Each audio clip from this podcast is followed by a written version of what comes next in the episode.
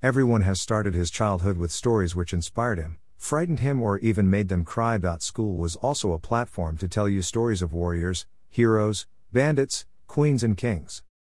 College years even had the longest version of stories to decide which story inspires you most, which story you detest. Universities even tried to run doctoral thesis on these stories. Then comes a period of chaos, triumph, fight, and even wage a war based on all stories reaction you built upon during this whole time.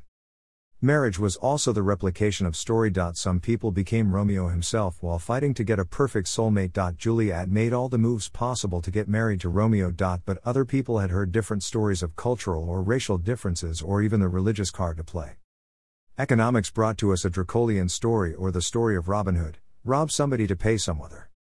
That is the immense power of story. You need even stronger stories to overshadow all past stories. You can detest or protest age old stories with your own weak stories.